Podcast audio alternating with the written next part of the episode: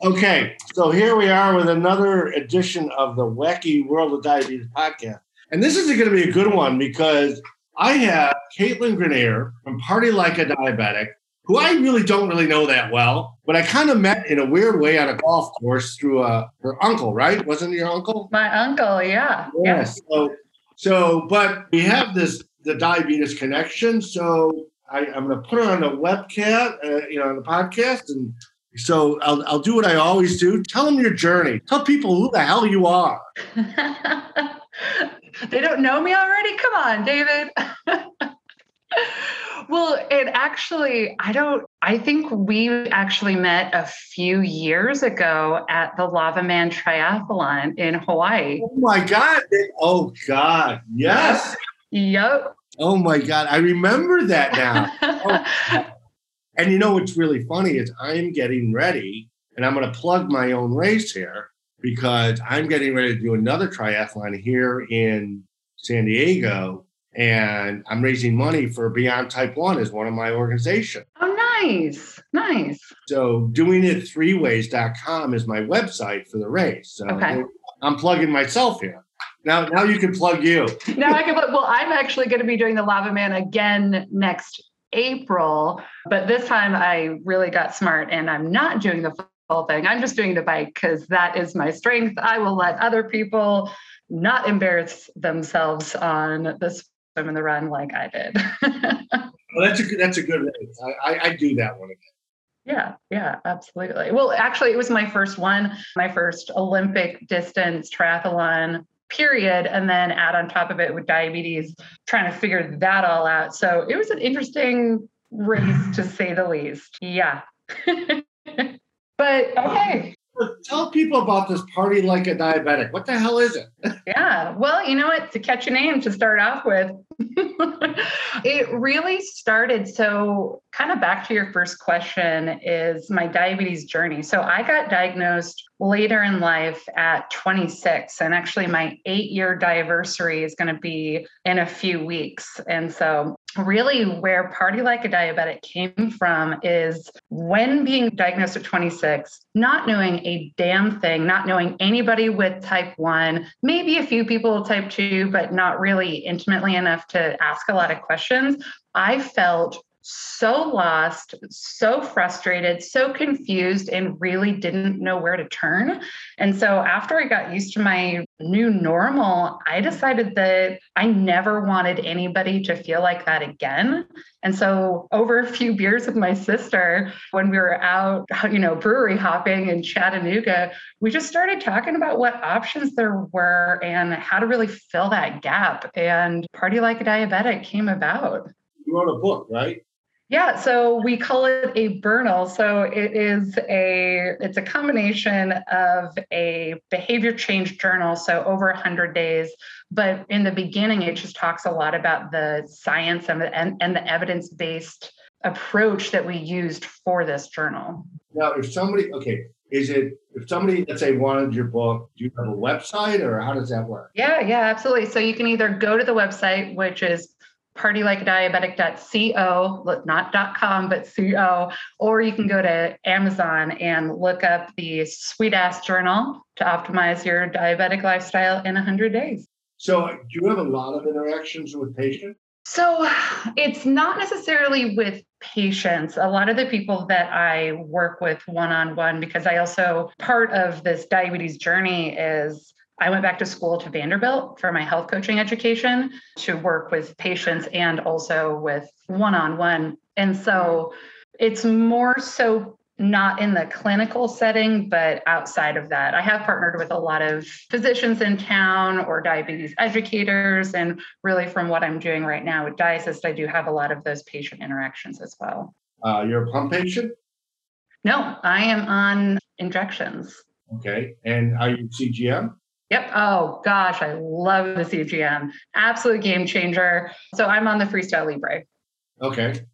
And when you say so, you're on multiple daily injection with Freestyle Libre. Mm-hmm. Have you has that? Can you tell people a little bit about how maybe that's changed your life a little bit? Oh, it has changed my life completely 180 for the better. So before, and I was really on top of the management to begin with. I was the human pincushion, as everybody who has diabetes understands. I mean, even if you are in the pump, you can still feel like a pincushion. And so, gosh, I was testing my blood sugars four to five times a day, and your fingers, I mean, just hurts, right? It just sucks. But then you just get the numbers. You don't get any trends. You don't really get any additional information from it. So, by having the CGM, whether that's the freestyle or the Dexcom, you have such a wealth of information that you can be really proactive with. And shoot, even if you don't want to be that proactive, just the alerts alone, I feel so much more safe and comfortable, particularly when I'm sleeping at night or when I'm doing the, you know, triathlon races or just any type of workouts. I feel so much more comfortable. Although I will say that when I first got the uh, the Freestyle Libre 2, I added my mom to the emergency contact list. And so when it goes out of range, she would get this text message, right? And so this is the first time in six years that she has ever been alerted to any out of range readings and how frequent they are.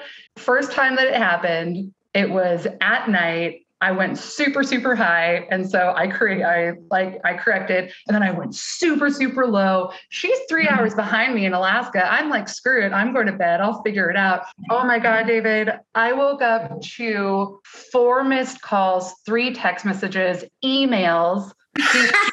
called my best friend saying like do you know what's happening with caitlin and i was like okay mom we're gonna have to set some boundaries well okay you know, it's funny. You know, you know, it's so funny the things that you say because it so resonates with me. But I want to go back a step a little bit. Why, why Libre as opposed to Dexcom?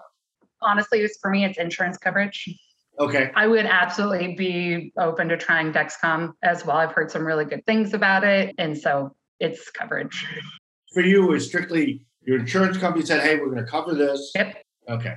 Now, one other thing I'm curious about because you and I share a similar thing. Because I was diagnosed very late in life. Mm-hmm. And how old were you again, David? Oh God! Or, I, is it- I gray, all I can tell you is I didn't have gray hair back then. didn't have any grandchildren back then. so uh, got it. Well back. but can you kind of share, like, to the, to the audience of like what not necessarily what you were dealing with personally, but how people were reacting to you. Mm-hmm. You know, tell, talk about that a little bit. Yeah.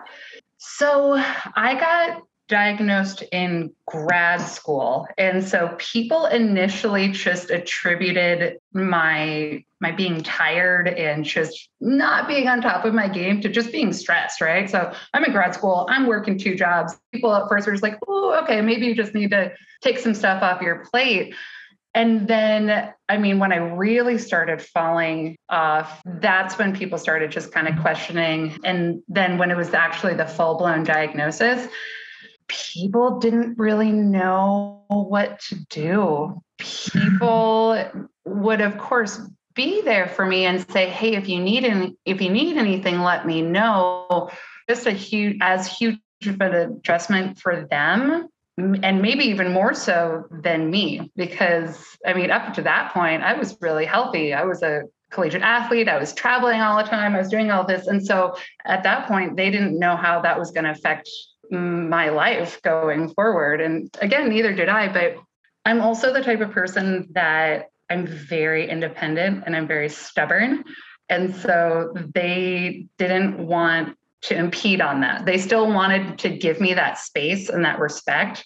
But so it was a very fine balancing act between still allowing me to take care of myself and my health and really owning it, but then also making sure that they were giving me everything that I needed. And so at the beginning, it was probably a little bit more hands off than I actually needed because looking back, it was horrible. It was absolutely horrible. I should have asked for more help. I should have let people know that I really needed some more support. But again, Miss Independent over here, I, I pretend like I had it all together. But it's progressed. And as I've been able to tell my story, you know, more confidently and shoot, even wrote the, the Bournal about it, people are starting to feel more comfortable asking me and showing up and providing support and asking more personal questions. So, I mean, it's been a transition and journey for them just as much. Was there, let's also go back to your, your therapy regimen. You know, you're doing MDI. Mm-hmm. Is there a reason you didn't want to go on an insulin pump? I was in such denial. when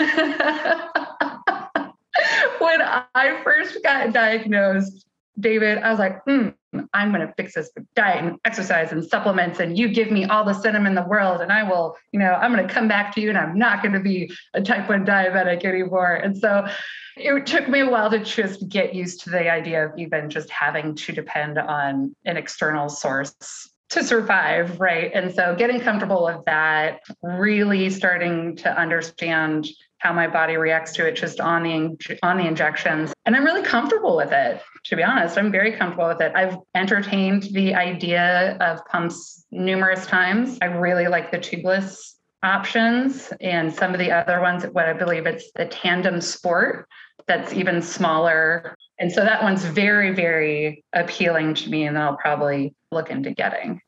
You know it's, it's funny that you share that because you know i use the omnipod and I, and I've also been on all of the others as well. And what's really funny is that I've noticed, and there's like a gender thing here because a lot of the females want to be wireless. Oh, absolutely. They, one woman told me once, I don't remember where this was, I think it was at a TCOYD conference actually. And she said she loved the Omnipod because she could wear dresses. Oh, absolutely. That she had never worn before. Mm-hmm. And so, the, and, and it's interesting that you mentioned the T sport because that is kind of like the goal. It's a lower profile, mm-hmm. I guess, quote unquote, more discreet option. Mm-hmm, mm-hmm. Oh, absolutely. I mean, part of the whole reason why I'd want the tubeless is for aesthetic reasons and being able to wear clothing. I mean, no, we're not all blessed with pockets. not all dresses come with pockets. And I'm not going to be wearing a whole bunch of, I don't know, extra random stuff in order to house it. And your bra can only hold too much. So. so what what is what's your ultimate goal here? What what are you what impact are you looking to have?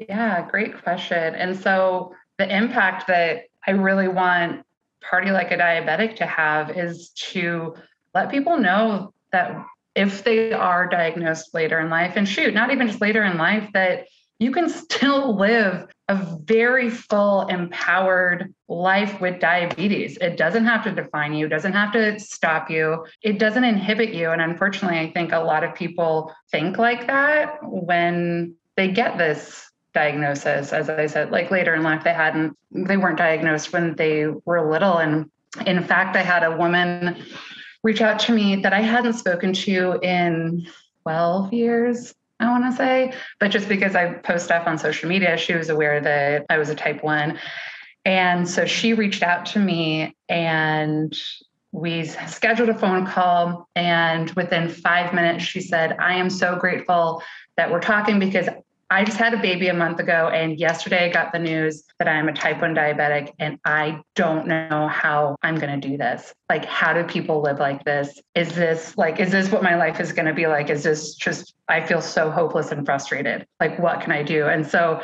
oh my gosh, that conversation took me right back to that diagnosis and that feeling of hopelessness of shit, like, am I ever going to be able to do everything that I want to do? Or is this completely going to define me? And so, really, it's all about not living by that definition. With your, other than the Libre, are you using any other like apps to help you? No, I mean, so just the Libre right now, I know quite a few of my friends use um, the Clarity, which was really a really good one, or um, the mySugr app. I mean, there's a great, what's, what's the funny one? Something Bob? I mean, he's a really oh, sarcastic, yeah, yeah, like a super sassy, sarcastic guy yeah, that talks about how much time you're in range. I know other people who are using those, but no, I'm not using any other apps. No, no, that's okay. And are you gonna are you gonna write another book? Are you gonna, you know, what what's next? Yeah, right. Um, I do think I'll write another book, or I don't think it'll be another Bournal. Uh, it'll it'll mm-hmm. probably be another book just based off of the feedback and the experiences that I'm not only you know getting personally but the people that i'm meeting through podcasts or through my meetups that i host here in nashville and just the people that i'm working with because i feel like there's such a need for a different approach to diabetes management and it's it's what like you're doing and it's what steve's doing at TCOYD it's not this like medical stringent approach of you must do this and x y and z. I mean come on diabetes is tough enough as it is. Why don't we have this more irreverent fun practical approach that doesn't just feel heavy? So that's that's kind of the message and the approach that i'm going to continue using. Well that's great. You know so it's been an absolute pleasure having you on here and just let, us repeat this because you get to plug yourself here. okay, if people want to reach you, buy your book or whatever, how do they do it? So they can either go to the website at partylikeadiabetic.co. Remember CO. Um, you can go to Amazon and buy the book. Uh, just look up Sweet Ass Journal to optimize your diabetic lifestyle, or follow me on Instagram at Party Like Diabetic. All right, that's great.